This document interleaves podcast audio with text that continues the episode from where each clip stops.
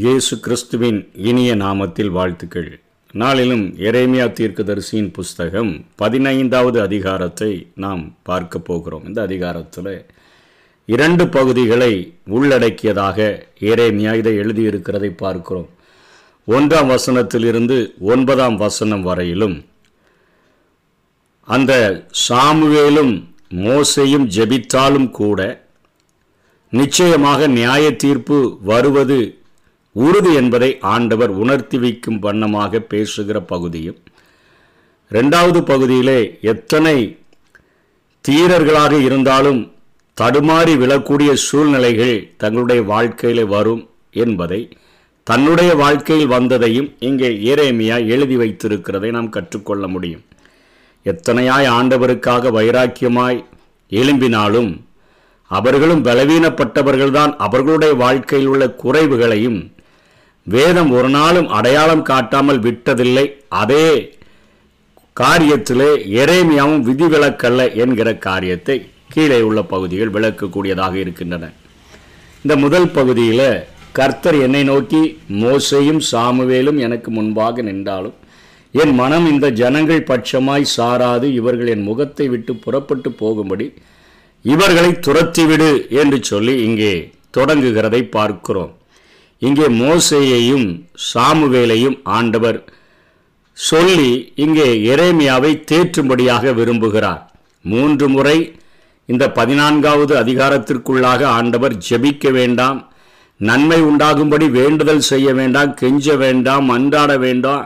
பழி செலுத்தினாலும் கேட்க மாட்டேன் காணிக்க செலுத்தினாலும் கேட்க மாட்டேன் ஏன்னா அவர்கள் பாவத்திலிருந்து மனம் திரும்பாத பட்சத்தில் நீ எப்படிப்பட்ட பரிந்து பேசுதல்களை எனக்கு நேராக ஏறெடுத்தாலும் நான் அந்த ஜெபங்களுக்கு பதில் அளிக்க முடியாது.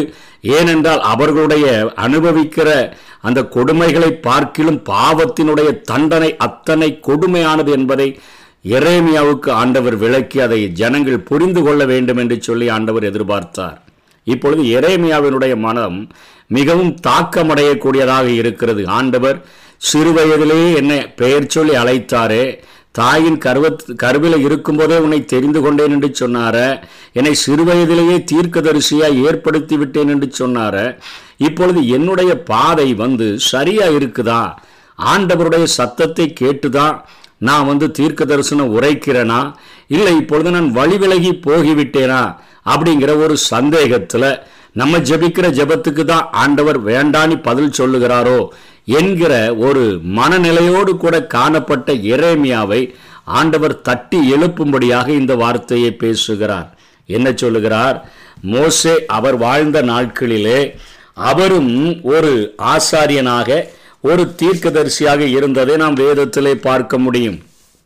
பேதுரு அங்கே அப்போஸ்தலர் மூன்றாம் அதிகாரம் இருபத்தி ரெண்டாம் வசனம் இருபத்தி நாலாம் வசனத்தில் சொல்லும் பொழுது பேதுரு மோசேயையும் சாமுவேலையும் தீர்க்கதரிசிகள் என அழைக்கிறார். மோசே பிதாக்களை நோக்கி உங்கள் தேவனாகிய கர்த்தர் என்னைப் போல ஒரு தீர்க்கதரிசியை உங்களுக்காக உங்கள் சகோதரரிலிருந்து எழும்ப பண்ணுவார். அவர் உங்களுக்கு சொல்லும் எல்லாவற்றிலும் அவர்களுக்கு அவருக்கு செவி கொடுப்பீர்களாக என்று சொல்லி. மோசை தன்னை ஒரு தீர்க்கதரிசியாக இங்கே அடையாளம் காட்டுகிறதை பார்க்கிறோம். லேவி கோத்திரத்தில் பிறந்த மோசையும் ஆரோனும் ஆசாரிய ஊழியத்தை செய்யும்படியாக அழைக்கப்பட்டவர்கள் என்பதை நாம் அறிந்திருக்கிறோம். சாமுவேல் முதற்கொண்டு எத்தனை பேர் இருபத்தி நாலாம் வசனத்தில் தீர்க்க தரிசனம் உரைத்தார்களோ அத்தனை பேர்களும் இந்த நாட்களை முன்னறிவித்தார்கள். இவர்கள் இருவரும் ஆசாரிய ஊழியத்தையும் செய்துள்ளார்கள் என்பதை சங்கீதம் தொண்ணூத்தி ஒன்பதாவது சங்கீதம் ஆறிலிருந்து எட்டு வரை உள்ள வசனங்கள் உறுதிப்படுத்துகின்றன.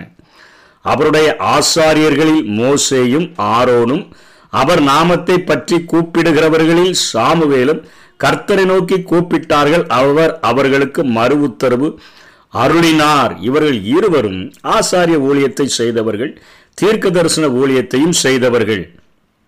ஆனால் இங்கே எரேமியாவும் அதே போல ஆசாரியனாக ஆசாரிய குடும்பத்தில் பிறப்பி நிமித்தமாக இல்கியாவினுடைய மகனாக பிறந்திருக்கிறார். இவருடைய குலத்தொழில் ஆசாரிய ஊழியம் செய்கிற காரியம். இவர் இப்பொழுது ஆண்டவரால தீர்க்கதரிசியாக அபிஷேகம் பண்ணப்பட்டு தீர்க்க தரிசனங்களை சொல்லி கொண்டிருக்கிறபடியினால இங்கே எரேமியாவுக்கு நான் எப்படி மோசையை பார்த்தனோ எப்படி சாமுவேலை பார்த்தனோ அதே போலத்தான் எரேமியாவே என்னிடத்துல பட்சபாதம் இல்லை. அவர்களைப் போலத்தான் நான் பார்க்கிறேன். இந்த நீ இப்பொழுது தீர்க்க தரிசனம் சொல்லுகிற இந்த நாட்களில் இந்த சூழ்நிலையில் மோசே ஜெபித்திருந்தாலும் சாமுவேல் ஜெபித்திருந்தாலும் நான் நிச்சயமாக நான் பதில் தந்திருக்க மாட்டேன். உனக்கு என்ன நான் பதிலை கொடுத்தேனோ அதே பதிலை தான் நான் அவர்களுக்கு கொடுத்திருப்பேன் என்று சொல்லி இந்த காரியத்தை ஆண்டவர் எரேமையாவுக்கு புரிய வைக்கிறதை நாம் பார்க்கிறோம். மோசையினுடைய நாட்களில் யாத்ராகம முப்பத்தி ரெண்டாம் அதிகாரம் ஆறாம் வசனத்தில் பதினோராம் வசனத்திலிருந்து பதினான்காம் வசனத்திலெல்லாம் அங்கே மோசே ஆண்டவர் அழைத்தார் என்று சொல்லி மலைக்கு சென்று விட்டார். ஜனங்கள் எல்லாரும் கேட்கிறாங்க எங்களுக்கு முன் செல்லும் ஒரு தெய்வத்தை உண்டு பண்ண வேண்டும் என்று கேட்கிறார்கள். எங்களை வழிநடத்தி வந்த மோசைக்கு என்ன ஆயிற்றோ எங்களை வழிநடத்தி முன் செல்ல வேண்டும் நடந்து செல்லணும் எங்களுக்கு முன்னால் நடந்து போகணும் அப்படின்னு ஒரு தெய்வத்தை கேட்கிறார்கள். வேடிக்கையான ஒரு காரியம். அங்கே வர உடனே ஆரோன் சொல்லுகிறான் நிறையா எகிப்திலிருந்து அவர்கள் நகைகளை எல்லாம் கொள்ளையடிச்சிட்டு வந்திருக்கிறதுனால உங்களுடைய நகைகளை ஆபரணங்கள் எல்லாம் கொண்டு வாங்க என்று சொல்லி அதையெல்லாம் வாங்கி இவருடைய குலத்தொழிலை அங்கே செய்கிறார். அழகான ஒரு கன்று குட்டியை ஒரு சுரூபத்தை உண்டாக்கி கொண்டு அவர்களிடத்துல போய் சொல்றார் இதுதான் உங்களுக்கு முன் செல்லும் தெய்வம் என்று சொல்லுகிறார். அது நடக்கவே முடியாமல் இருக்கிற அந்த காரியத்தை காண்பித்து முன் செல்லும் தெய்வம்னு சொன்னால் அவர்களும் ஆறறிவு உள்ளவர்களைப் போல நடக்காதபடி அதை அப்படியே ஏற்றுக்கொள்ளுகிறார்கள். நடந்து வழிநடத்தி வந்த மேக ஸ்தம்பத்தையும் அக்னி ஸ்தம்பத்தையும் கண்டவர்கள் இப்பொழுது நடக்க முடியாத ஒரு காரியத்தை காண்பித்து இது உங்களுக்கு முன் செல்லுகிற தெய்வம் என்று சொன்ன பொழுது அவர்களுக்கு அத்தனை சந்தோஷம். அவர்கள் புசிக்க குடிக்க அவர்கள் எழுந்து விளையாடலாம் எழும்புகிறாங்க. அவர்கள் கர்த்தருக்கு பண்டிகைன்னு சொன்ன உடனே அத்தனை அவர்கள் ஆரவாரமிட்டு அந்த காரியங்களை செய்கிறதை பார்க்கிறோம். இப்படிப்பட்ட நேரத்தில் மோசே மலையிலிருந்து இறங்கி வருகிறார். இங்கே பயங்கரமான டான்ஸு நிர்வாணமாக ஜனங்களை நிர்வாணப்படுத்தி இருந்தான் ஆர்வம் என்று சொல்லப்படுது. அத்தனை கொடுமையான காரியங்கள் நடக்கும் பொழுது அங்கே ஆண்டவர் அந்த ஜனங்களை அழிக்கும்படியாக முயற்சி எடுக்கிறார். நம்மை திடுக்கிட வைக்கிற ஒரு காட்சி உன்னதத்தில் மலையில உன்னத ஆராதனையினுடைய மாதிரியானது மோசையினுடைய கரங்களில கொடுக்கப்படுகிறது. ஆனா பூமியினுடைய தாழ்விடங்களில் வீழ்ச்சியினுடைய ஆராதனை அதாவது விக்கிரக ஆராதனை நடைபெற்று கொண்டிருக்குது. மலை உச்சில தேவ மகிமை இறங்கி மோசையை நிரப்பி கொண்டிருக்கிறது. கீழே சாத்தானுடைய ஆட்டம் நடந்து கொண்டிருக்கிறது. அங்கே தூய காணிக்கையினுடைய திட்டம் அங்கே மோசையினுடைய கரத்தில் கொடுக்கப்படுது. இங்கே ஆரணை போல இருக்கிற ஆட்களுடைய கரையங்களில் தீய வழிகளில் செலவு பண்ணுறதுக்கு ஒரு மனித கள்ள பலிபீடம் ஆயத்தமாகிறதற்கு காணிக்கை கொடுக்கப்படுகிறது. தூய பலிபீடத்திற்கான ஒரு பீடத்தினுடைய பிரமாணம் மேலே கொடுக்கப்பட்டு கொண்டிருக்குது. இங்கே ஒரு கள்ள பலிபீடம் அந்த கன்றுக்குட்டிக்காக ஆயத்தப்படுத்தப்படுகிறது. தேவனுக்கான பண்டிகைகளை குறித்து ஆண்டவர் பேசுகிறார். ஆனால் இங்கே கர்த்தருக்கு பண்டிகை என்று சொல்லி கள்ள பண்டிகையை பலிகளை இங்கே ஆரோனாகிய பிரதான ஆசாரியன் தனக்கு அத்தனை மகிமையான ஆடைகள் மேலே சொல்லப்பட்டாலும் ஜனங்களை அத்தனையாய் கேடுள்ளவர்களாக மாற்றியிருந்ததை கண்டு ஆண்டவரும் கொதிக்கிறார். ஆண்டவர் சொல்லுகிறார் இந்த ஜனம் முழுவதையும் நான் அழிச்சிட்டு மோசையே நான் உன்னை பெரிய ஜாதி ஆக்கிறேன் உன் சந்ததியை நான் ஆசீர்வதிக்கிறேன்னு சொல்றாரு. அங்கே ஆண்டவர் ஒரு காரியத்தை வெளிப்படுத்துகிறதை பார்க்கிறோம். மோசையினுடைய கரங்களிலே ஒரு பணியை கொடுத்த பின்பு அதிலே அவர் தலையிடுகிறதிலே மோசையினுடைய அனுமதியோடு கூட செய்ய விரும்புகிறார். சுயசித்தம் செய்கிறவர்களாக மனிதர் மனிதர்கள் அழைக்கப்பட்டிருக்கிறபடினால மோசையினிடத்துல கேட்கிறார் மோசையே இந்த ஜனங்களை அழிக்கும்படி என்னை விட்டுவிடு என்று சொல்லி கேட்கிறார். ஆனால் மோசையும் அதை தெளிவாக புரிந்து கொண்டவராக ஒரு காரியத்தை சொல்லுகிறார். ஆண்டவரே நீங்கள் என் பேரை நீங்கள் பெருமைப்படுத்த வேண்டாம்? என் குடும்பத்தையும் நீங்கள் பெருமைப்படுத்த வேண்டாம். நான் இந்த ஜனங்களுக்காக அர்ப்பணிக்கப்பட்டவன். இவர்களுக்காகத்தான் தலைவனாக்கப்பட்டிருக்கிறேனே ஒழிய என் வசதி வாய்ப்புகளை நான் பெருக்கிக் கொள்ளுகிறதற்கு நான் தலைவனாக்கப்படவில்லை. ஆகவே இவர்களை அழிப்பீர் என்று சொன்னால் என் பெயரையும் ஜீவ புஸ்தகத்திலிருந்து எடுத்து போட்டுருங்கன்னு சொல்லி அநேக காரியங்களை கண்டு அங்கே அவர் ஜெபிக்கிறதை பார்க்கிறோம். நீங்கள் மலையில் கொண்டு போட நீங்க இவர்களை அழைத்து கொண்டு வந்தீங்களா? எல்லார உட்கார்ந்து சொல்லுவாங்க. எகிப்திலிருந்து புறப்பட்ட ஜனங்களுக்கு விரோதமாக நீங்க இப்படிலாம் தீங்குகளை செய்யும்போது மற்றவர்கள் கேலியா பேசுவாங்களேன்னு சொல்லி அங்கே மோசே கெஞ்சி பிரா- பிரா- அவன் பிரார்த்தனை செய்கிறான். தீமை செய்யாதபடி ஆண்டவர் அங்கே பரிதாபம் கொண்டதை பார்க்கிறோம். ஆனாலும் முப்பத்தஞ்சாம் வசனத்துல கர்த்தர் அவர்களை வாதித்தார் என்று சொல்லப்படுகிறது. அந்த முழு ஜனத்தையும் அழிக்கவில்லை. இங்கே மோசை ஒரு முழு ஊழியனுடைய அடையாளத்தை தாங்கினவனாக நிற்கிறார். என்னுடைய சொந்த ஜனங்களுக்காக குடும்பத்திற்காக அல்ல என் பெயர் ஜீவ புஸ்தகத்தில் எழுதப்பட வேண்டும் என்று அன்- என்பதற்காக அல்ல. என் கரங்களில் உம்மால கொடுக்கப்பட்ட ஜனங்களை நான் வழிநடத்தி செல்லுகிறதற்காக நான் அழைக்கப்பட்டிருக்கிறபடினால நான் சிறப்பிலே நிற்கிறேன் என்று சொல்லி அங்கே மோசை தன்னுடைய இருதயத்தை வெளிப்படுத்துகிறார். அங்கே ஆண்டவரும் மோசையின் இடத்துல கேட்கிறார் என்னை விட்டுவிடு என்று சொல்லி. இவர்கள் முழுவதையும் நான் ஒரு மனுஷனை அழிக்கிறது போல அழித்து போடுவேன் என்று சொல்கிறார். என்னாகமும் பதினாலாம் அதிகாரம் பதிமூன்றுல இருந்து இருபது வரையிலும் அதே போல காரியம்தான் சொல்லப்படுது. பத்து பேர் தான் வேவு பார்க்கும்படியாக அங்கே காணானுக்குள் சென்று வருகிறார்கள். எட்டு பேர் துர்ச்செய்திகளை பரப்புகிறார்கள். பரப்புகிறது நிமித்தமாக ஜனங்கள் எல்லாரும் வனாந்தரத்தில் கொண்டு போடவா எங்களை இங்கே கொண்டு வந்தீங்கன்னு சொல்லி மோசைக்கு விரோதமாக கற்களை எறிவதற்கு அவர்கள் ஆயத்தமான போதிலும் கூட மோசை நின்று கொண்டு அவர்களுக்காக ஜெபித்த ஜெபத்தினால அப்பமும் ஆண்டவர் சொல்கிறார் இவர்களை அழித்து விடுகிறேன் உன்னை பெரிதும் பலத்ததுமான ஜாதியாக்குகிறேன் என்று சொல்லுகிறார். மோசி நின்று கொண்டு சொல்லுகிறார் நடுவே இருக்கிறீங்களே முகமுகமாய் தரிசித்தாங்களே உண்மை உம்முடைய மேகம் இவர்கள் மேல நிற்குத.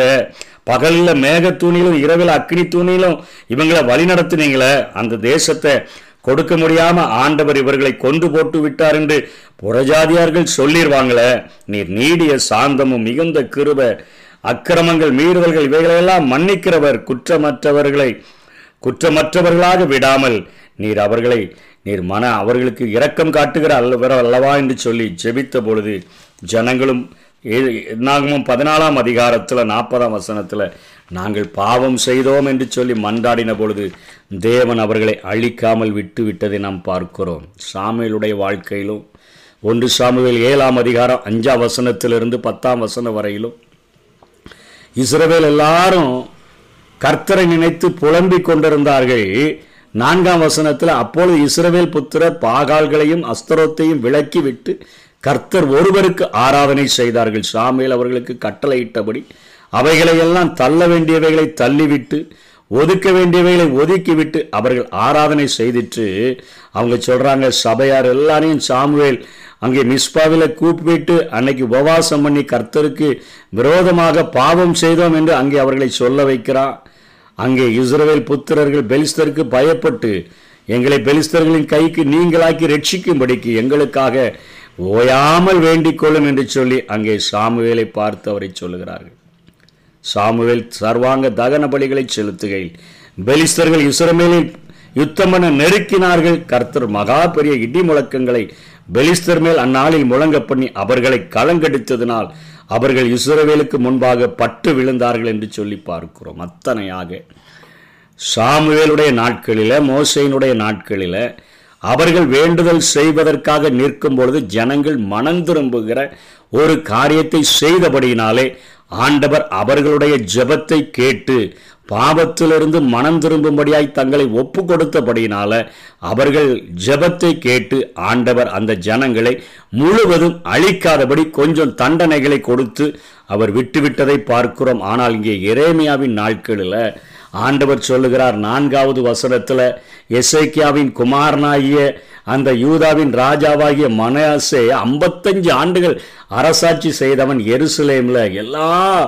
இடங்களிலையும் அவன் ராஜ்ய அவன் எல்லா இடங்களிலும் விக்கிரகங்களை அவன் வழிபடும்படியாக மாற்றிவிட்டபடியினால அந்த ஜனங்களை பூமியில் உள்ள சகல ராஜ்யங்களிலும் நான் அலைய பண்ணுவேன் என்று சொல்லுகிறார். உங்களுக்காக யாரும் இறங்க மாட்டாங்க பரிதபிக்க மாட்டாங்க உங்கள் சுக செய்தியை யாருமே விசாரிக்க மாட்டாங்க. அத்தனையான நியாய தீர்ப்பை உங்கள் மேலே நான் வரப்பண்ணுவேன் என்று சொல்லி இங்கே ஆண்டவர் எச்சரிக்கிறதை பார்க்கிறோம். கொன்று போடுகிறதற்கு பட்டயத்தை அனுமதிப்பேன் என்று சொல்லுகிறார். பிடித்து இழுக்க நாய்களை அனுமதிப்பேன் என்று சொல்லுகிறார். பட்சித்து அழிக்க ஆகாயத்து பறவைகளை பூமியின் மிருகங்களை ஆகிய நான்கு விதமான வாதைகளையும் நான் அவர்கள் மேல் வர கட்டளையிடுவேன். எரேமியாவே நீ கவலைப்படாத. மோசை ஜெபிச்சாலும் இங்கே சாமுவேல் ஜெபிச்சாலும் இதே ரிசல்ட்டு தான்ப்பா. ஜனங்கள் மனம் திரும்பலை. ஜனங்கள் பாவத்தை விட்டு விலகி வரல. சாமுவேலி நாட்களில் அவங்கள கூப்பிடும்போது பாகாலையும் அஸ்திரத்தையும் விலக்கிவிட்டு கர்த்தர் ஒருவருக்கே ஆராதனை செய்கிறவர்களாக அர்ப்பணித்து ஆராதனை செய்தார்கள். ஆனால் இங்கே ஜனங்களிடத்தில் ஒரு மாற்றமும் காணப்படலை. ஆகவே பட்டயத்தை விட பஞ்சத்தை விட இங்கே நாசமோசங்களை விட தரித்திரத்தை விட வறுமையை விட பாவம் கொடுமையானது என்பதை இவர்கள் கண்டுகொள்ளணும்னு சொன்னால் இவங்க எழுபது வருஷம் நியாய தீர்ப்புக்கு போயிட்டு வந்தாதான் அவர்கள் திருந்துவார்கள் என்கிற காரியத்தை ஆண்டவர் எரேமியாவுக்கு புரிய வைக்கும்படியாக பேசுகிறார். அங்கே தூற்றுக்கூடையில் நான் அவங்கள தூற்றி போடுவேன் என்று சொல்லுகிறார். அதை ஒரு கூடையில் வைத்து அந்த ஊனியையும் தானியத்தையும் தூக்கி எரியும் பொழுது அதற்கு நேராக வேகமாக அடிக்கிற காற்றில் தூசு ரொம்ப தூரம் அடித்து கொண்டு போகப்பட்டுரும் அந்த தானியங்கள். கீழே விழும். அதே போல் நான் அவர்களை தூற்றி எறிவேன். தூசுமாய் இருக்கிற அவங்க எல்லாரும் அவர்கள் தூற்றி போடப்படுவார்கள் என் ஜனங்கள் தங்கள் வழிகளை விட்டு திரும்பாதபடியினால் நான் அவர்கள் பிள்ளைகள் அற்றவர்களாக்கி அவர்களை அழிப்பேன் என்று சொல்லுகிறார். கடற்கரை மணலை பார்க்கும் அதிக விதவைகள் இருப்பார்கள் என்று சொல்லி இது ஆபரகாம அழைத்து போய் ஆண்டவர் சொன்னாரு உன்னுடைய சந்ததியை கடற்கரை மணலை பார்க்கிலும் அதிகமாக கொடுப்பேன்னு சொன்னாரு. ஆனா இங்க விதவைகள் கடற்கரை மணலை பார்க்கிலும் அதிகமாக இருப்பார்கள் சொன்னா உங்களுடைய ஆண்கள் எல்லாம் யுத்தத்தில் மறித்து போய் விடுவார்கள் என்கிற காரியத்தை ஆண்டவர் சொல்லி அங்கே எச்சரிக்கிறார். பட்ட பகலிலே பாலாக்குகிறவனை தாயின் மேலும் பிள்ளைகளின் மேலும் வரப்பண்ணுவேன் அவர்கள் மேல் பட்டயத்தின் கலகத்தையும் பயங்கரங்களையும் விழப்பண்ணுவேன். ஏழு பிள்ளைகளை பெற்றவள் களைத்து போகிறாள் அவள் தன் பிராணனை விட்டுவிட்டாள் என்று சொல்லி ஒரு பூரணமான ஒரு ஏழு என்ற என் முழுமையையும் நிறைவையும் குறிக்கக்கூடியதாக இருக்கிறது. ஆனால் மலடியானவள் ஏழு பெற்றாள் என்று சொல்லி ஒன்று சாமியில் ரெண்டு அஞ்சல சொல்லப்படுது. அப்படிப்பட்ட ஒரு பூரணமான வாழ்க்கை உடையவர்கள் கூட குழந்தைகள் இல்லாதபடி எல்லாவற்றையும் யுத்தத்தில் இழந்து உன் தேசம் வெறுமையாக்கப்படும் என்கிற ஒரு எச்சரிப்பை சொல்லி ஆண்டவர் அங்கே எரேமியாவிற்கு பதில் கொடுக்கிறதை பார்க்கிறோம். உன் மன மனசு மனத்தாங்கள் அடைய வேண்டாம் எரேமியாவே. மா பாவத்திற்காக மனம் கசந்து அழுகிற ஜனங்கள் உன் நாட்களில் இல்லாதபடினால்தான் நீ ஆசாரியனாய் அழைக்கப்பட்டிருந்த போதிலும் தீர்க்கதரிசியாக அழைக்கப்பட்டிருந்த போதிலும் உனக்கு நான் பதில் கொடுக்க முடியவில்லை. நியாய தீர்ப்பு ஒன்றே எனக்கு தீர்வு. அதை அவர்கள் அனுபவித்தால் மாத்திரமே மனம் திரும்புவார்கள். மனாசையினாலே தேசம் இத்தனை கொடுமையாக்கப்பட்டிருக்கிறபடியினால அவர்களை அனுமதித்தே ஆக வேண்டும் என்று சொல்லி ஆண்டவர் இங்கே எரேமியாவை தேற்றுகிறதை பார்க்கிறோம். இன்றைக்கும் நம்முடைய நாட்களில் ஒருவேளை பாவத்தில் மனம் திரும்பாத பட்சத்தில் ஆண்டவர் நம்முடைய ஜபங்கள் நம்முடைய வேண்டுதல்கள் ஏறெடுக்கப்படுகிற காரியங்கள் பதில் கிடைக்காம இருக்கலாம். ஆண்டவருடைய சன்னிதானத்தில் கதறி ஆண்டவரே ஜனங்களுடைய பாவங்களை உணர்த்தி அவர்கள் மனம் திரும்புகிறதற்கு உதவி செய்யுங்க. எங்களுக்குள்ளாயிருந்து கிரியை செய்கிற ஆவியானவர் அவர்களுடைய வாழ்க்கையில் அப்படியாய் கிரியை செய்கிறதற்கு எங்களை உபயோகப்படுத்துங்க. வெறுமையாய் அந்த ஜனங்களை சமாதானம் சமாதானம் சொல்லி ஒரு நாளும் ஏமாற்றி விடாதபடி நாங்கள் வாழ்கிறதற்கு எங்களுக்கு உதவி செய்யுங்கன்னு கேட்போம். பாவ மன்னிப்பை பெற்றுக்கொள்வோம். கர்த்தர் தாமே நம்மை ஆசீர்வதிப்பாராக. ஆமேன். ஜெபம் கேளும் பதில் தாரும் அதிசயம் செய்யுமையா? ஜெபம் கேளும் பதில் தாரும் அதிசயம் செய்யுமையா